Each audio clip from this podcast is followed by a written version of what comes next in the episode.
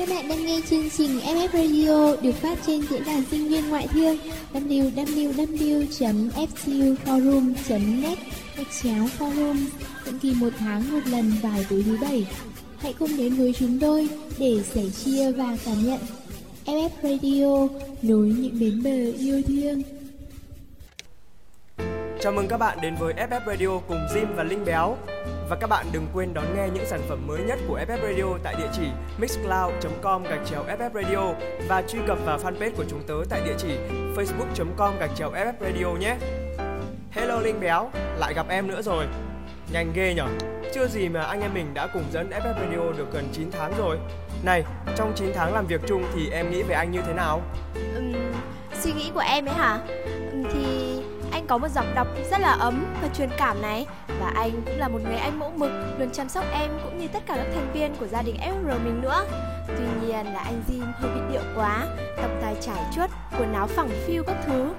Nên ngồi cạnh anh nhiều khi em thấy ngại ngại Vì có cố không điệu bằng được. Mà anh còn rất là mà chủ đề ngày hôm nay là gì ấy nhở? Anh không phải đánh trống lảng đâu nhé. Mà thôi được rồi, không làm mất thời gian của các bạn thính giả của F Radio nữa. Để dành hôm sau em sẽ kể tiếp Chủ đề của vô lần này chính là những lỗi lầm trong quá khứ. Anh Jim trong quá khứ anh có mắc phải lỗi lầm nào mà anh cảm thấy hối hận không? Tất nhiên là có rồi, ai mà không mắc phải một lỗi lầm nào đó chứ? Riêng anh thì có một việc mà anh cảm thấy rất là hối hận. Đó là lúc nhỏ anh đã từng rất là ham chơi game mà quên cả học. Hồi nhỏ thì anh không giống như bây giờ đâu. Hồi đó là anh bị nghiện game Thế là suốt ngày nhịn ăn sáng rồi lấy tiền đó ra quán game chơi. Vì trốn học nhiều quá nên là điểm trác cứ ngày càng tụt dốc.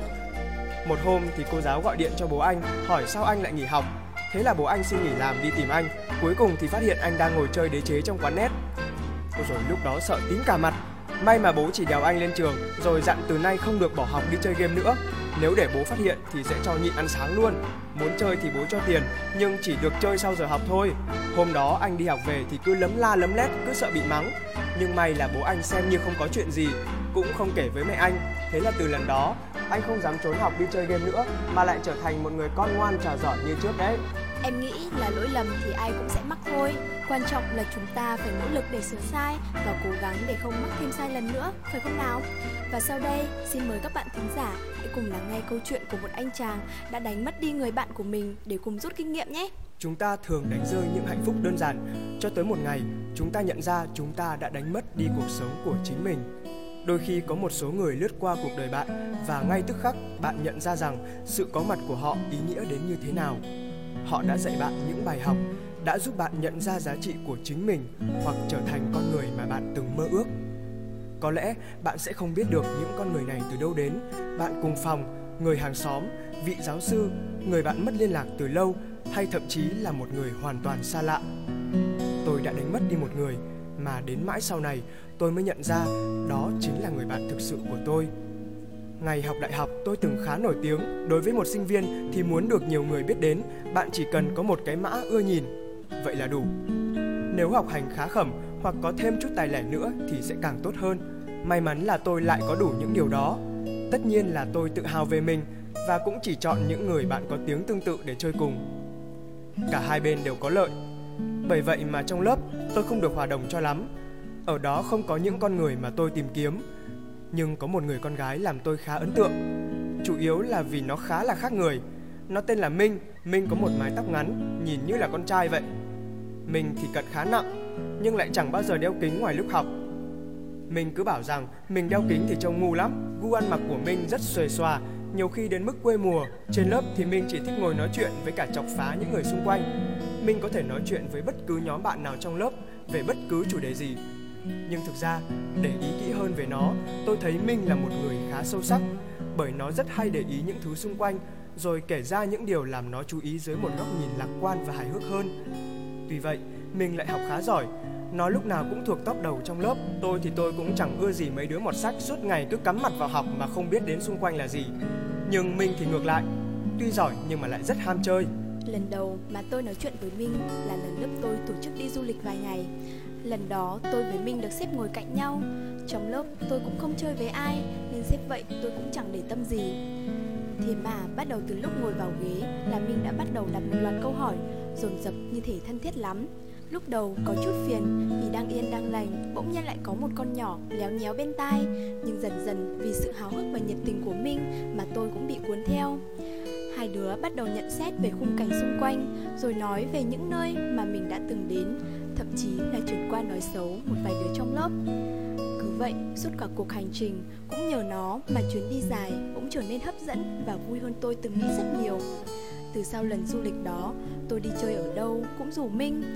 Mình thì nhiệt tình nên cứ gọi là sẽ tới đi cà phê đi ăn rồi đi xem phim đi hội trợ hay các sự kiện những lúc tôi cần. Chỉ cần nói với minh thì nó sẽ tìm mọi cách để giúp tôi. Tôi có chuyện gì buồn bực, minh luôn sẵn sàng trở thành cái thùng rác để tôi chút hết bực tức. Nhưng thực ra mà nói, minh lại thiếu đi một thứ mà tôi rất cần ở một người bạn, đó là tiếng tăm. Ở thời sinh viên, được nhiều người biết đến là một cái gì đó rất quan trọng. Ít ra là với tôi, để người khác thấy mình thân thiết với một đứa nhìn quê mùa và cục mịch như minh cũng không phải điều tốt đẹp gì vì vậy mà tôi vẫn luôn cố giữ một khoảng cách nhất định với nó. Khi ở ngoài đường, tôi sẽ cố tình đi nhanh để đi trước minh một bước. Hay đi ăn thì tôi sẽ ngồi xa minh một chút. Lỡ như có gặp người quen thì cũng ít bị đánh giá hơn.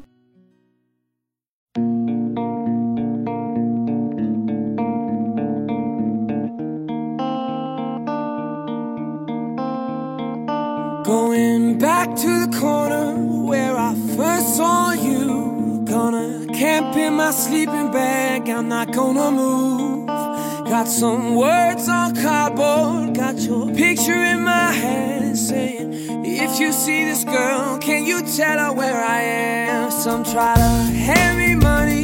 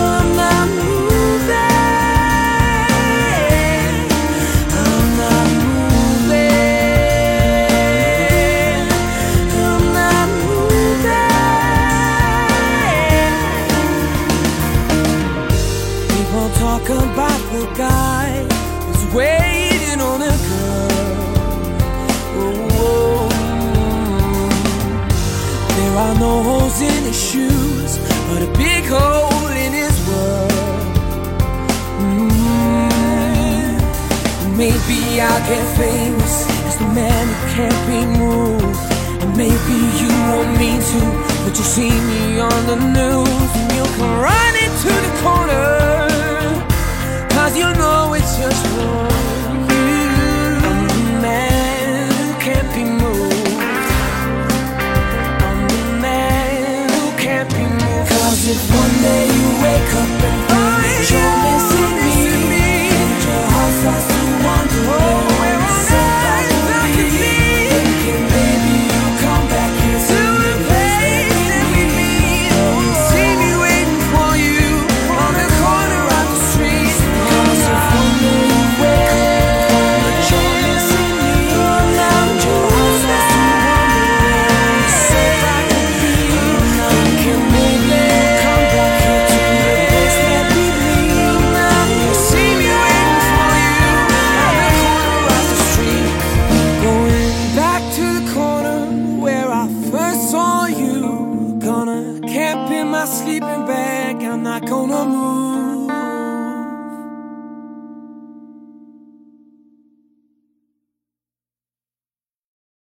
Vài tháng sau, tôi có bạn gái.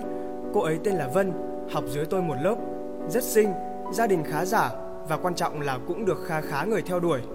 Sau một tháng kiên trì nhắn tin rồi hẹn hò các kiểu thì cuối cùng chúng tôi cũng chính thức trở thành một cặp. Phải nói là tôi rất tự hào về việc này. Cũng bởi vì có người yêu nên quỹ thời gian của tôi cũng dần ít lại. Tôi không còn rủ Minh, con bạn 3 tháng của tôi đi ăn, đi chơi hay lượn lờ phố xá nhiều như trước nữa. Nhiều lần tôi còn cho nó leo cây vì Vân rủ tôi đột ngột. Lần gần đây nhất, tôi và Minh đã hẹn nhau trước một tuần là sẽ đi hội sách. Thế nhưng khi tôi vừa đến nơi thì Vân lại gọi điện. Hôm nay ở Yên Lãng có khai trương quán kem cuộn đấy, đi với mình nhá. Nghe giọng Vân hào hứng khiến tôi không nỡ từ chối. Tôi nhìn Minh, Minh không nói gì và chỉ ra hiệu cho tôi rằng mày cứ đi đi, tao không sao đâu.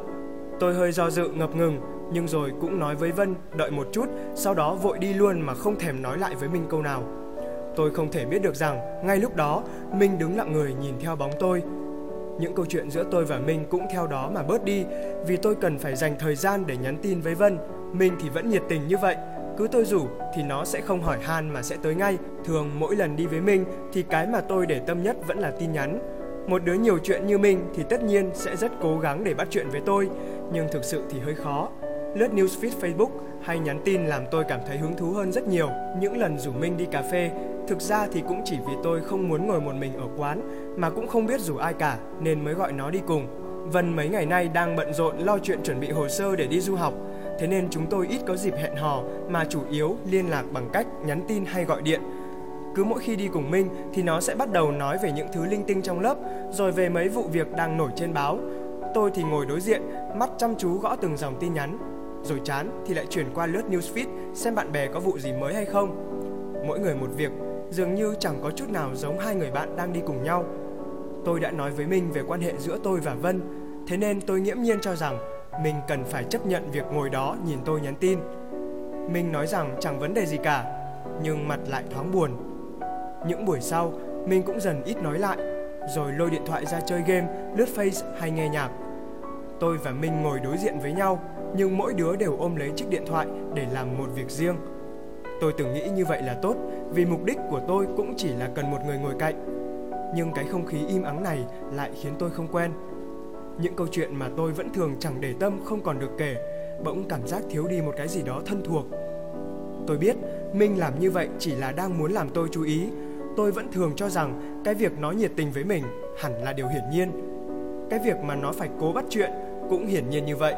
Nhưng rồi những điều đó không còn nữa mà chỉ còn lại hai con người với hai cuộc sống riêng, chỉ là ngồi đối diện với nhau mà thôi. Lúc đó, tôi cũng nhận ra mình đã đối xử khá là vô lý với Minh trong thời gian qua. Nhưng vì cái gì mà tôi lại phải xuống nước chứ? Cái hào quang của tôi, thứ mà tôi vẫn thường tự hào, không cho phép tôi làm chuyện đó. Nó rõ ràng phải là người chạy theo tôi, chứ có đời nào mà ngược lại. Vì suy nghĩ đó mà trong nhiều buổi gặp nhau tiếp theo, tôi và Minh vẫn chỉ ngồi rồi lôi điện thoại ra bấm. Rốt cuộc thì cũng đến một lần Minh buông điện thoại xuống rồi nói thẳng với tôi những suy nghĩ của nó. Ê, tao thấy từ đợt mày với cái Vân yêu nhau, mày bảo bê anh em bạn bè hẳn đấy. Tao với mày ra đây để nghịch điện thoại à? Nếu đã thế thì ở nhà cho xong. Tôi vẫn ôm khư khư cái điện thoại, dường như chẳng để tâm đến lời Minh nói. Hình như nó cũng bực lắm, nên mới gắt lên. Tao nói mày có lọt tay được chữ nào không đấy? Không gặp thì thôi, chứ gặp nhau rồi mà mặt cứ cắm vào điện thoại thế thì dẹp. Tao cũng không muốn nói đâu, vì nói ra mẹ lại bảo con gái hay để ý mấy chuyện vớ vẩn này nọ. Nhưng tao nói cho mày biết, cái kiểu cứ có người yêu là lờ hết bạn bè như thế thì sau này chẳng có ma nào chơi được với mày đâu. Ngay đến đây, ngọn lửa trong tôi cũng bừng lên dữ dội. Tôi đứng bật dậy, suýt chút nữa là hất luôn cái bàn trước mặt. Tao nhịn lắm rồi nhá. Tao sống như thế nào là việc của tao. Cuộc sống của tao, tao quyết định, không liên quan gì đến mày. Mày nghĩ mày là ai? Là bố mẹ, anh em hay là bạn thân của tao? Mày làm ơn dẹp mấy cái kiểu đó đi cho tao nhờ. Đi chơi với mày bộ tưởng tao sướng lắm à? Nhiều khi tao không ưa được cái cách nói chuyện của mày, nhưng rồi cũng im vì tao là con trai, tao không để bụng. Nhưng lần này là quá đáng lắm rồi, tao không chịu được nữa. Dẹp, dẹp hết. Dẹp thì dẹp. Mình hét lên rồi xách ba lô chạy ra ngoài. Khi mình chạy đi, hình như có một giọt nước mắt rơi xuống, nhưng tôi cũng chẳng thèm quan tâm nó có khóc hay không. Tôi ngồi phịch xuống ghế, tiện tay lấy luôn ly cà phê mà uống một hơi. Cà phê đắng chát chảy vào cuống họng khiến tôi ho sặc sụa. Thế nên sau hôm đó, bẵng đi một thời gian, tôi không còn gọi cho Minh nữa.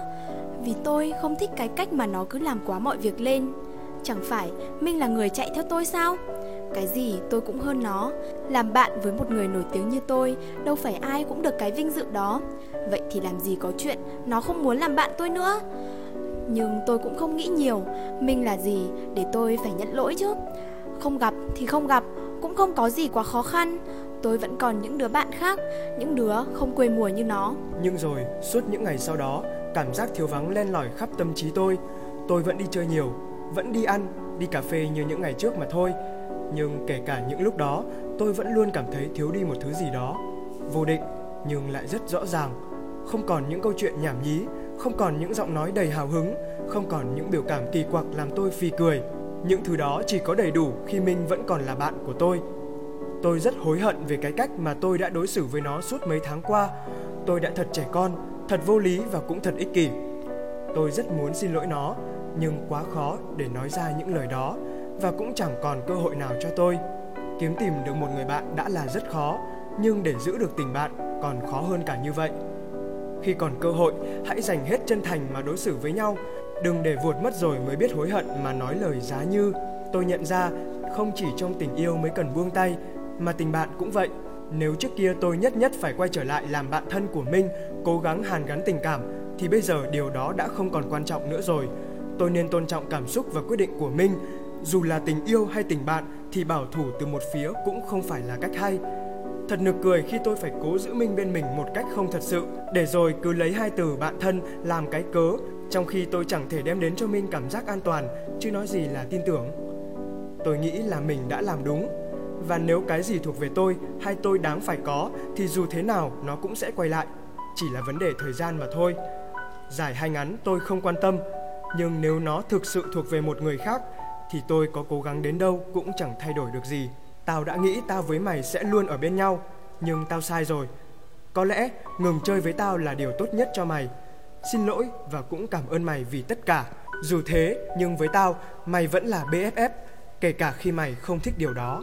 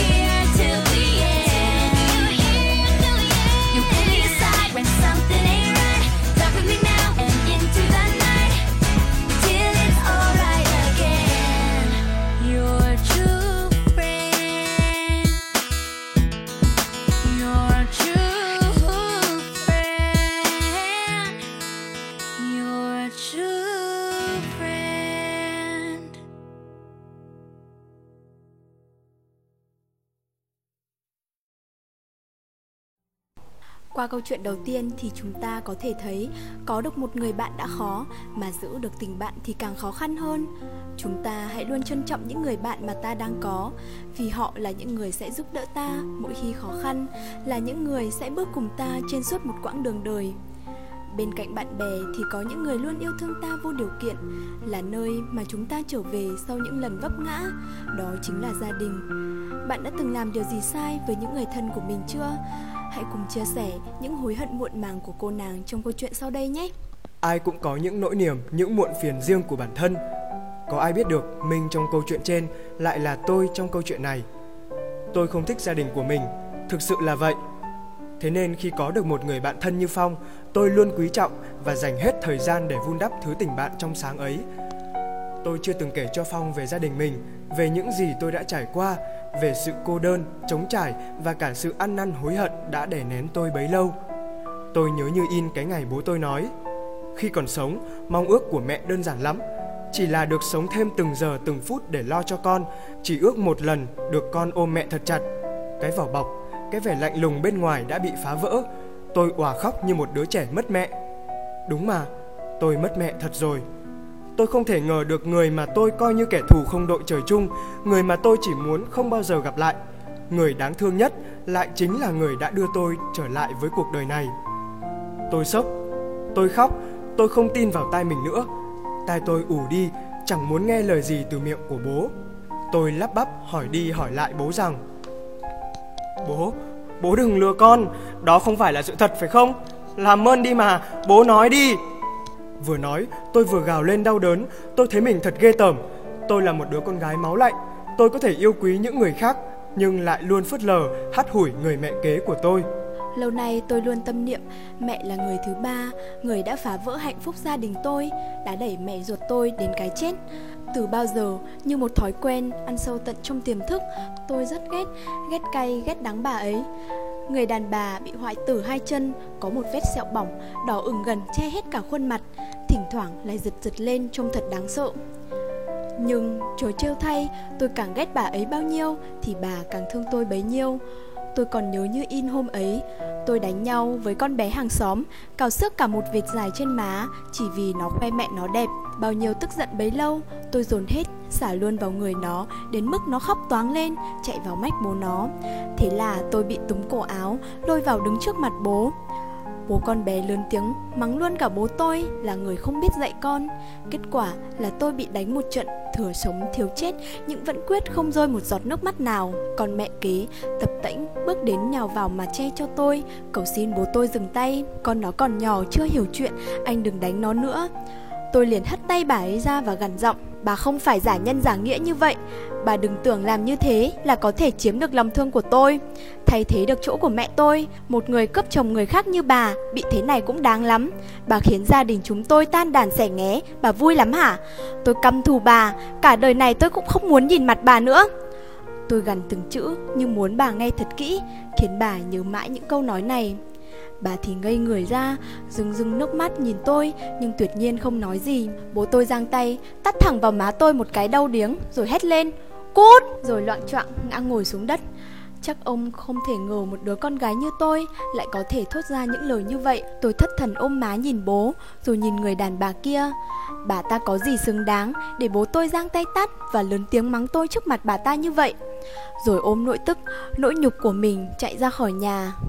Phải, tôi muốn chạy thật nhanh, đi khỏi ngôi nhà này, khỏi phải thấy người đàn bà kia và để làm theo lời bố tôi. Thời gian thấm thoát thoi đưa, tôi cũng đã lớn và tự tìm cho mình một công việc ổn định.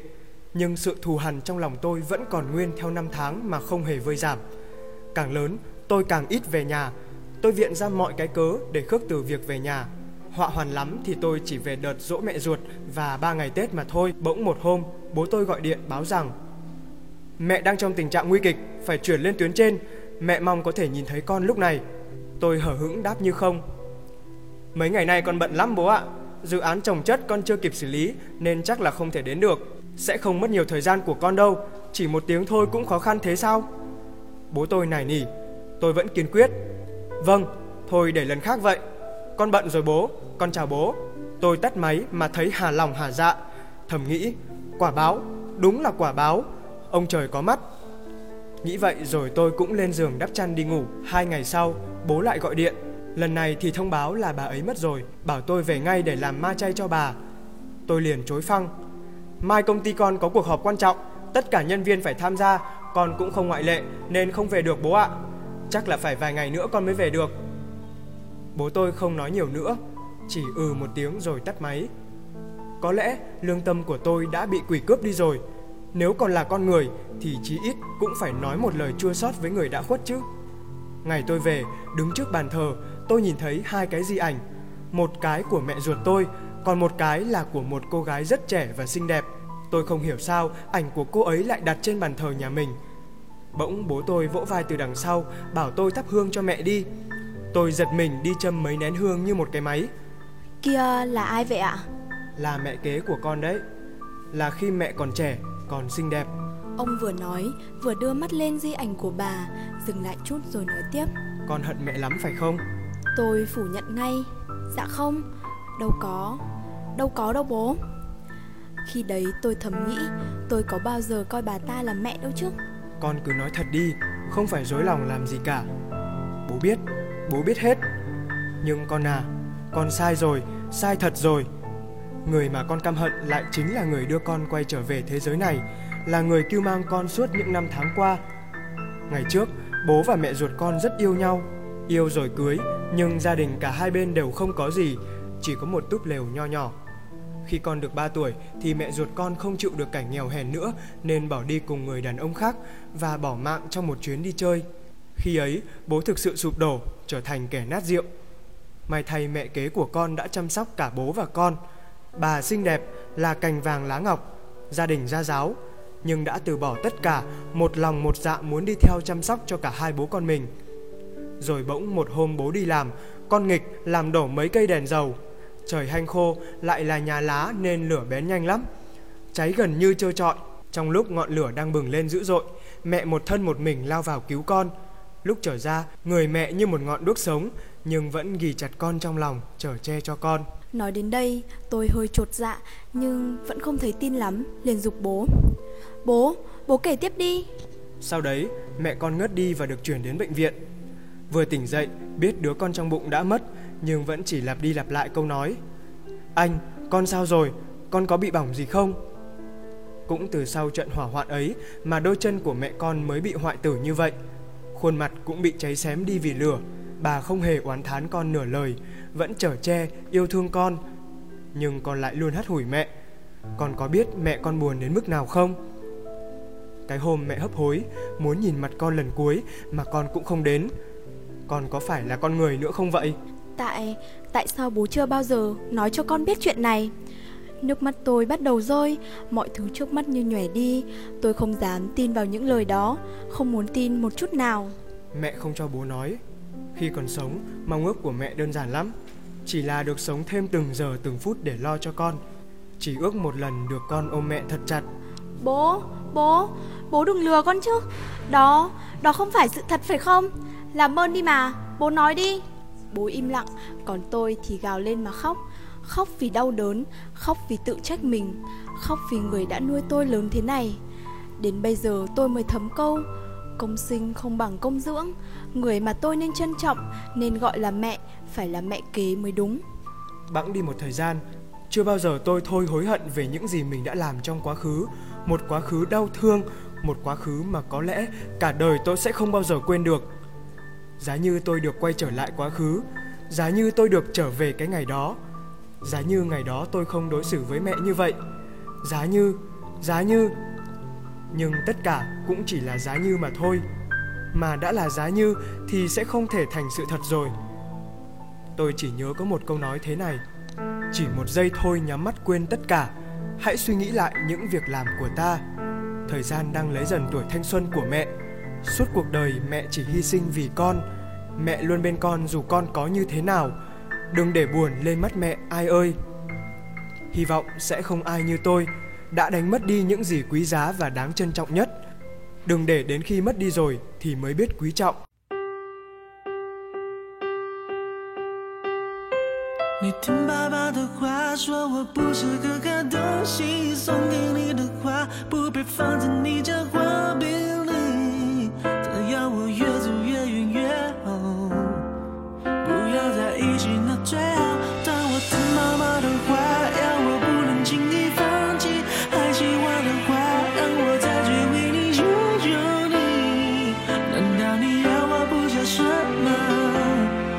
这是借口，你应该懂吧？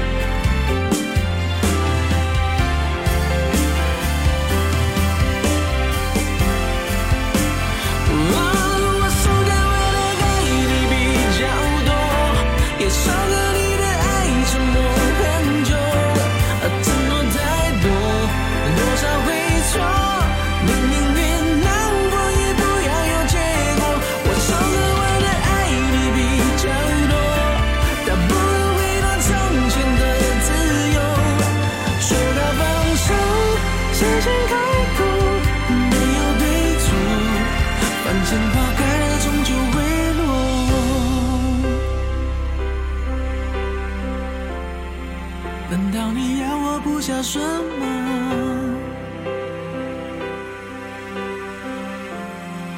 这是借口，你应该懂吧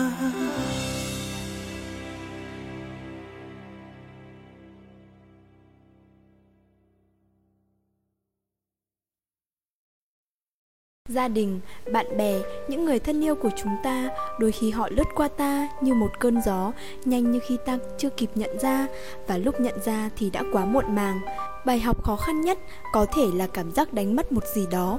Và cuộc đời luôn luôn cho ta cái ta cần chứ không phải ta muốn. Thay vì đau khổ, dằn vặt về những gì chúng ta không có Chúng ta nên biết ơn vì những gì ta có. Và hãy yêu thương trân trọng những con người đang ở bên cạnh ta ngay lúc này.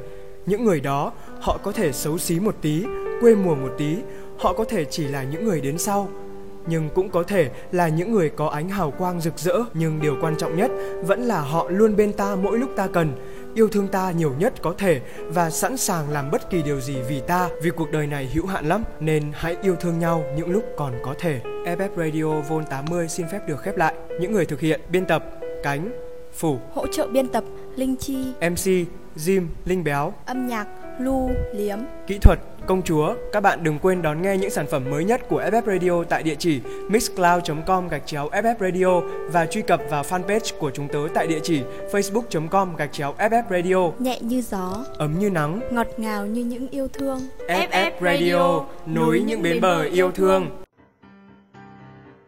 Dù bạn đang vui hay buồn, dù bạn đang hạnh phúc hay cô đơn, dù nước mắt đang rơi hay nụ cười rạng rỡ, dù bạn là ai, dù bạn đang ở nơi đâu, thì bạn vẫn không hề đơn độc. Vì bên bạn là FF Radio, vương quốc của tình yêu, là nơi luôn sẵn sàng lắng nghe và chia sẻ cùng bạn.